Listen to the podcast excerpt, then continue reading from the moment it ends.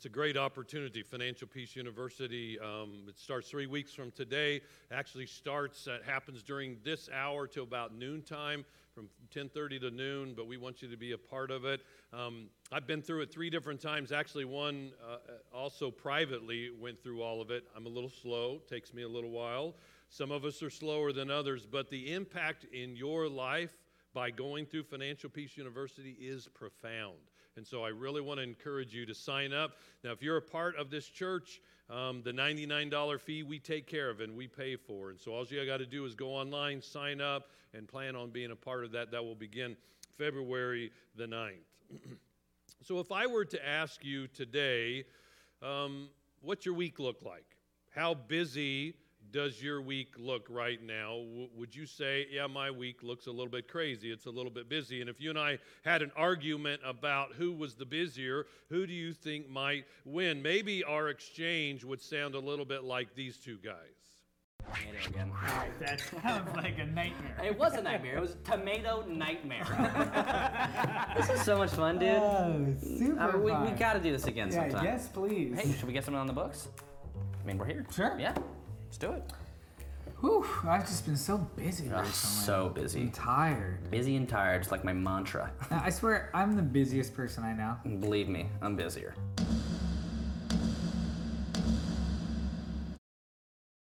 Am I busier than you? Are you busier than me? Why is it that it becomes like our mantra? Why is this whole idea just seem to be this thing we want to show to other people? We're busier than anyone else. A guy by the name of Tim Kreider wrote an article for the New York- New York Times. He calls this the busy trap. And he writes this He says, If you live in America in the 21st century, you've probably had to listen to a lot of people tell you how busy they are.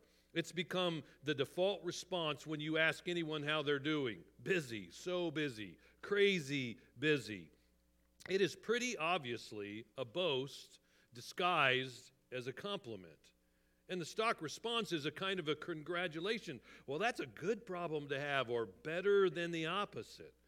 Busyness serves as a kind of hedge against emptiness.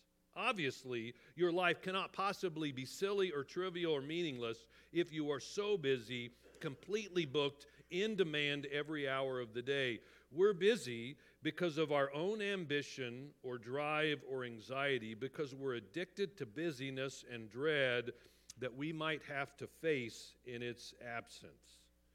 So, is your busyness a boast disguised as a complaint? Now, one of the things that's true about those of us that live in West County is that we do love to talk about how crazy busy we are. How many things that we have going on in our life. Uh, we, we like to talk about how busy we happen to be. In fact, researchers have coined the phrase busy bragging. I'm not sure if they're describing West County or just America in general, but it's become a status symbol. I'm so busy. For some of us, saying that I'm busy is job protection, right? We want to make sure our boss knows how busy we are. For some of us, it's task avoidance. So I can't do that because I'm just too busy. Or it's an excuse, or maybe this claim to being so busy is really just a sign of a deeper issue. Maybe it's a hedge against emptiness. So, what if I were to tell you, in the face of this busy mantra that we have, what if I were to tell you that to intentionally step away from all the busyness, that that really is the hedge against emptiness in our life? So, we're in a series entitled Focal Point. And it's the picture of an artist or it's the picture of a photographer where they want to bring our attention to one specific spot. That's where they want us to be able to focus. And so, what we're doing together as a church family is striving to make Jesus the focal point of our life. We're talking about what does that look like and what might that mean. And so, the first week of our series, we took a look at a passage from Hebrews 12 where we're challenged to fix our eyes on Jesus, who's the author and perfecter of our faith. And what we learned in that very first week is this that what we focus on will determine our destination. So if you're thinking about what you want 2020 to look like or 2021 to look like, you have to pay attention now to what it is that you're focusing on. Then last week we took a look at the story of Peter, one of the followers of Jesus, who actually walked on water for a period of time, but because he took his eyes off Jesus, he sunk down in the water. But what we need to most recognize out of that story is not that Peter sunk, but where he looked to when he got distracted and went down in the water. He looked to Jesus Christ, and we learned that momentary distractions are not cause for permanent failure. Because you and I, we're going to mess up this year. All of us, at some point or another in our lives, we're going to take our eyes off of Jesus Christ. And so the challenge for us is realizing don't, don't let that cause me to just give up, but always turn our eyes back on Jesus Christ.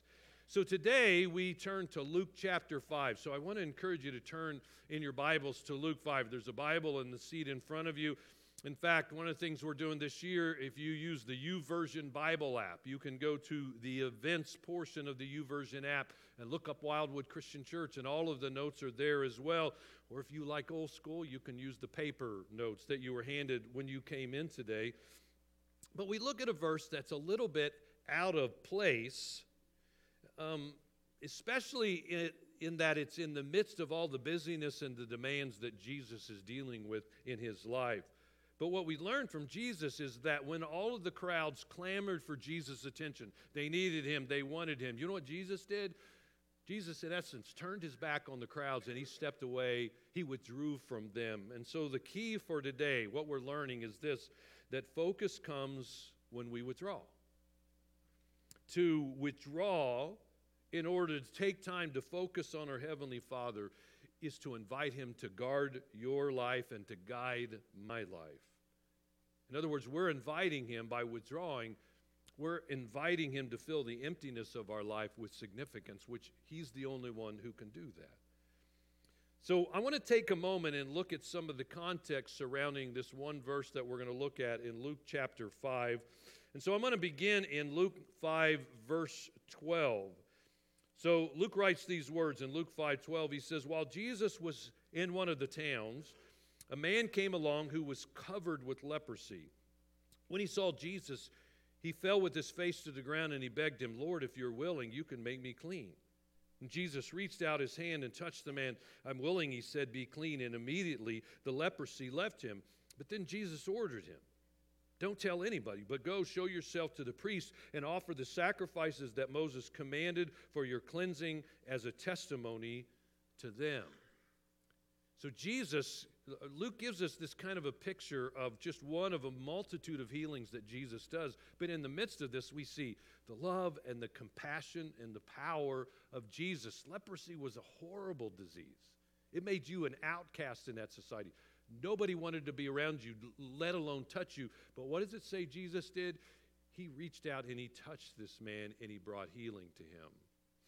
So it presents kind of a dilemma to Jesus because of all that he's done. So look what it says in Luke chapter 5, verse 15. It says, Yet the news about him spread all the more, so that crowds of people came to hear him and to be healed of their sickness. So the result of Jesus' healing is more and more people came around. So then we come to verse 17 of Luke 5. It says, One day Jesus was teaching, and Pharisees and teachers of the law were sitting there. They had come from every village of Galilee and from Judea and Jerusalem, and the power of the Lord was with Jesus to heal the sick. Some men came carrying a paralyzed man on a mat and tried to take him into the house to lay him before Jesus. When they couldn't find a way to do this because of the crowd, they went up on the roof and lowered him on his mat through the tiles into the middle of the crowd, right in front of Jesus. So, another healing. But this time they encounter a problem because Jesus is so popular. There's so many people thronging for his attention, so many people demanding him. They can't even get him into Jesus. They got to tear a hole in the guy's roof just to get him right in front of where Jesus is at. And you look at all the demands on Jesus' time and energy. People want to be with him, people need it. I mean, he's like Mr. Popularity. And so, right in the middle of all this busyness, we come to the verse that we're looking at today, which is verse 16. It says, But Jesus often withdrew to lonely places and pray. Now, the, why would Jesus include this verse here? It has nothing to do with the healing before, it has nothing to do with the healing after. It doesn't speak into either any of those kind of situations. It almost seems like it doesn't fit in the middle of all this crazy busyness. All of the demands on Jesus Christ right there. It's quite a contrast to verse 15, right? What, what's it say again in verse 15? Yet the news about him spread all the more so that crowds of people came to hear him and to be healed of their sickness. I mean, isn't that what Jesus wants? He wants crowds around him. That's at least what every preacher wants, right? We want lots of people to come and to hear us. Eh, Jesus, in the midst of all this crazy busyness, he does something that's really kind of seems rude and inconsiderate. He withdrew, he turned his back on all of these people, and he went off by himself so that he could pray with his heavenly Father. I mean, people need Jesus. They need his healing. They need his teaching. They, they need the difference that Jesus can make. Can't you imagine wanting to be around Jesus all of the time? And yet Jesus walks away from him. He turns his back on him. He withdraws from them. Yet it seems that Jesus is indicating to us that his real mission on this earth wasn't to teach, it wasn't to heal, it wasn't to provide food for people. Jesus' mission on this earth was pretty simple it was that he came to seek and to save that which was lost. And the way he did that was by giving his life on the cross. His purpose for coming was to die on the cross for our sins. In other words, Jesus' mission, his understanding of the purpose of his life, his priorities, seemed to be very different from the crowd. So, when faced with all of these demands, what does Jesus do? Jesus often withdrew to lonely places and he prayed. So, I want to take a couple of minutes and talk about what this means, what Jesus actually did. So he begins with saying, But Jesus often withdrew. He often withdrew. It is a word that means you choose to sequester yourself from the crowd. It's a word that means you retire away from where everybody else happens to be. Jesus was intentionally turning his back in the midst of a lot of demands for his time. He was intentionally turning his back on the crowd and withdrawing.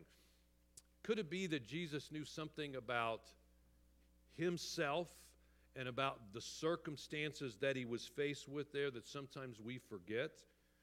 I mean, there's oftentimes encouragement in Scripture to do this. The psalmist says in Psalm 46 10, 10 Be still and know that I am God. How often are we still and we listen to the voice of God? I think this is at the heart and the need of the Sabbath command in the Old Testament. You know, one of the Ten Commandments? We're to honor the Sabbath and keep it holy. Now, we're no longer under the Ten Commandments. We don't, we're not obligated to obey those, but the principles are astonishing. That God established a day in, our, in the life of humanity so that we would stop and we would rest and we would spend time with Him. Jesus chose to withdraw because He knew he couldn't keep going and meeting all the demands of people that were around him, and they were constantly needing something from Jesus. Sounds a lot like a mother with young children, right? They're constantly needing something from their mother. It's exhausting. And you can't go on forever like that. So Jesus often withdrew. Then it goes on to say he often withdrew to lonely places. This is um, the word for wilderness. It means a desolate place. Nobody else is around. No noise, no people, no distractions. Nothing else at all. How long do you think you could sit quietly with no noise, no cell phone, no music, no Pandora, no TV, nobody else around you? How long do you think you could sit in that quiet? Some of you are thinking, well, that'd be awfully wonderful right now, right? But then, about what, 20, 30 minutes into it, we start getting bored and our minds start wondering. Jesus often withdrew to lonely places, no distraction. Maybe there's something that we need to learn in this. Maybe a part of the reason why we struggle so much of it is what we might discover if we finally just get real quiet and no other distractions around us We begin to think about things in our life. The need of solitude and silence in our lives is profound. Jesus gave us that example. So he often withdrew to lonely places and he prayed. It's just a word you find all throughout Scripture where it's just simply he had a conversation with his Heavenly Father. He spent time talking with them about what's going on, about the needs in his life. So, why would Jesus, who, by the way, is God, need to spend time talking with his Father in heaven? And there's a sense it really doesn't make sense.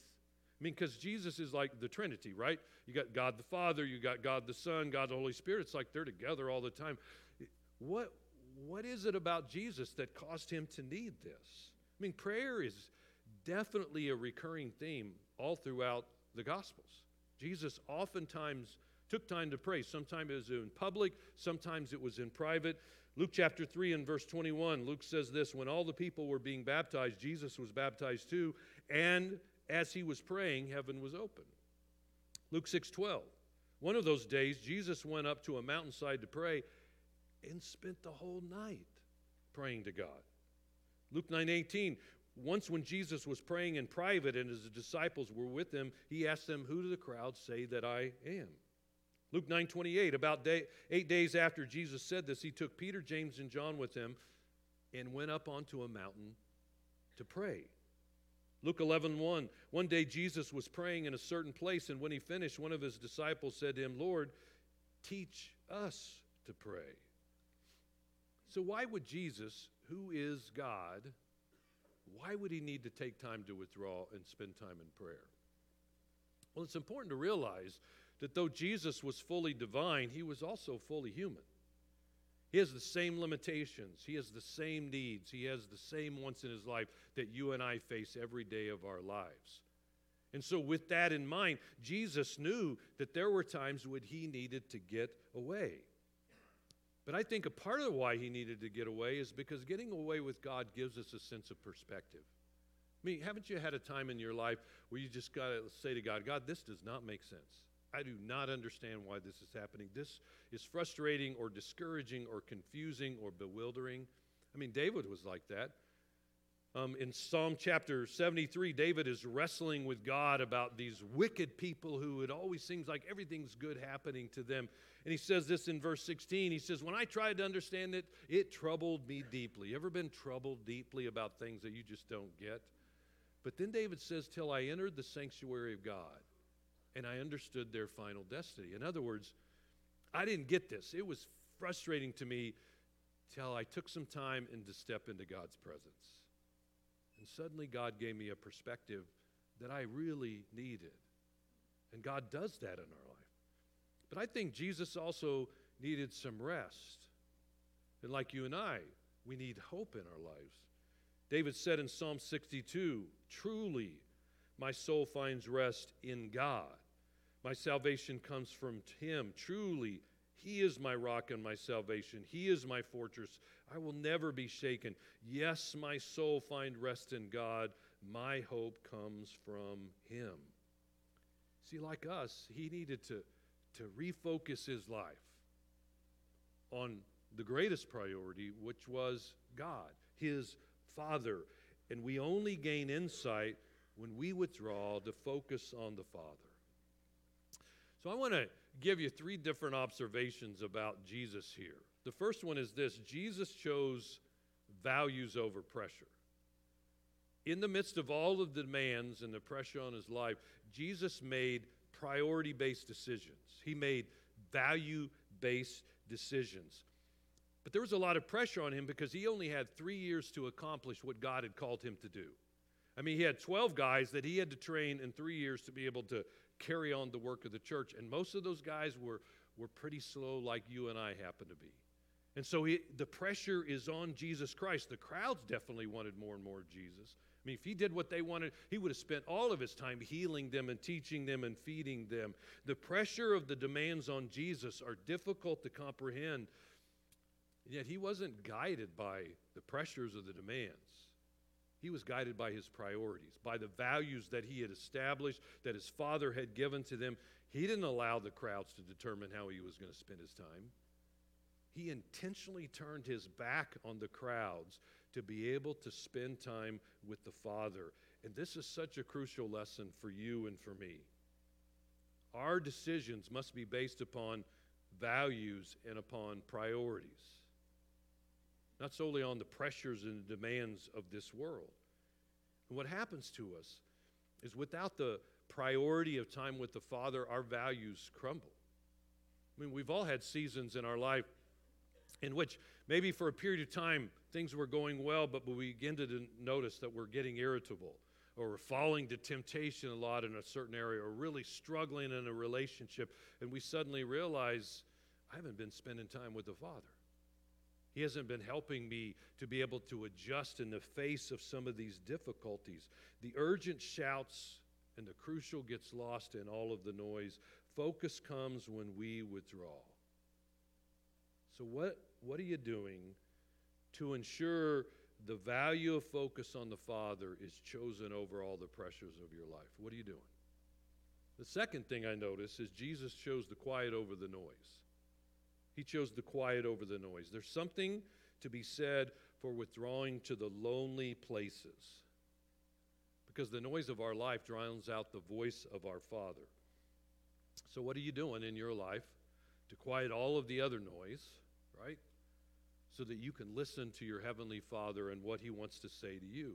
And it's not going to happen unless you and I intentionally plan it, right? Because our schedules are crazy as they are unless we intentionally plan this time. So why why won't we intentionally plan to take time with the Father? What kind of gets in our way? I think there's millions of excuses that we can give, and most of them are lies that we tell ourselves so that we don't have to sit quietly and wrestle with our inward voices. It's a lot easier just to keep the volume up so I don't really have to think about what it is that I'm struggling with in my life. See, our body in our mind, we need times like that. Jesus recognized that. He needed that in his own life so that we can listen to our Father in heaven. So, what would that look like for you? What would it look like for you to step away periodically to just listen to the, your Father in heaven? For me, it's periodically, you know, going out in the woods and taking a hike somewhere. But maybe for you, it's turning off your cell phone, turning off the internet, turning off the TV, I know that's really scary to do all of those kind of things. Maybe for you, it's to go up in your attic where it's quiet, or to take a walk around your neighborhood. It's to get away so that it can just be us and our Father in heaven. Thomas Merton in The Silent Life said this Not all men are called to be hermits, but all men need enough silence and solitude in their lives to enable the deep inner voice of their own true self to be heard at least occasionally. Jesus also tro- chose a true need over the urgent. I mean, I think it's easy to forget that Jesus, though fully divine, was fully human. And he had the same limitations that you and I have. But he knew what his true need, and that was to be alone with his Father in heaven. He needed to talk with his Heavenly Father, and so do you and I. We need to spend time listening to our Father in heaven by opening the Word and letting God speak to us through His Word. We need to spend time talking to God about the things in our life through prayer. You know, prayer is one of those things that we can tend to make really complicated, and it just doesn't happen to be. It's just a conversation I'm having with my Father in heaven. And if you need some help in regard to what, what should I do in prayer, Jesus actually gave us a model prayer, the Lord's Prayer. And we don't pray that exact prayer and we're done, but it guides us in our praying. You know, it begins, Our Father who art in heaven, hallowed be your name. So we take time in our pray to honor prayer to honor God. Say, God, you're great. You, you're amazing. You know, your kingdom come, your will be done on earth as it is in heaven. We pray that God's will would be done on this earth. We pray for his church, right? That we would do what God wants us to do and make an impact, but we pray for our own lives. God, help me to do your will so that your will is being done on this earth through me. We talk about the needs that we have. We talk to him about how we struggle in our lives with sin. We talk about the struggle of our relationships. But we just spend this time having a conversation with our Heavenly Father. But Jesus often withdrew to lonely places and prayed. So, a couple summers ago, Patty and I loaded our bicycles up on the back of one of our cars and we uh, drove to Creve Coeur Lake and we were going to ride our bikes around Creve Coeur Lake, real pretty area. The only problem when we got there, one of the bikes, one of the tires was really low on air. I don't really know how that happens. You know, it's just kind of like all of a sudden the air leaves. It wasn't like I was trying to get the air out of it. I don't mind riding a bike, really, you know. And I, I've also learned uh, from experience that riding a bike with low tires is not a lot of fun. And it's a lot of extra work, right? It's just so much more difficult. But somehow, somewhere, the air leaks. I got to thinking that's kind of a picture of our life, that bike tire. We don't intentionally take air out, it just leaves. And like it's no fun to ride a bike with low air in the tires, it's not a lot of fun to live a life in which all of the air has just kind of left our lives. We don't even necessarily know how that happens, it just leaves. Life has a way of deflating us. So you have that difficult conversation with someone, and it's like, that's the sound tires make when air's leaving it, right? Or you have that another conversation with your teenager in which you want to kill them, and you just, you know, you're you're like want to pull your hair out. It's like, shh. Or your boss must think that you don't do anything all day long when he comes and gives you one more project for you to be able to take care of, and it's like, or you have that encounter with that person and you're being kind and considerate, and they're just being a jerk, right? And it's like, all through our lives, every single day, stuff happens that just kind of deflates the spirit and the soul out of our lives. So, what are you doing to make sure that your life is filled back up with what God needs to bring into your life? What are you doing to be filled back up? Jesus often withdrew to lonely places and he prayed. He knew that focus comes when we withdraw.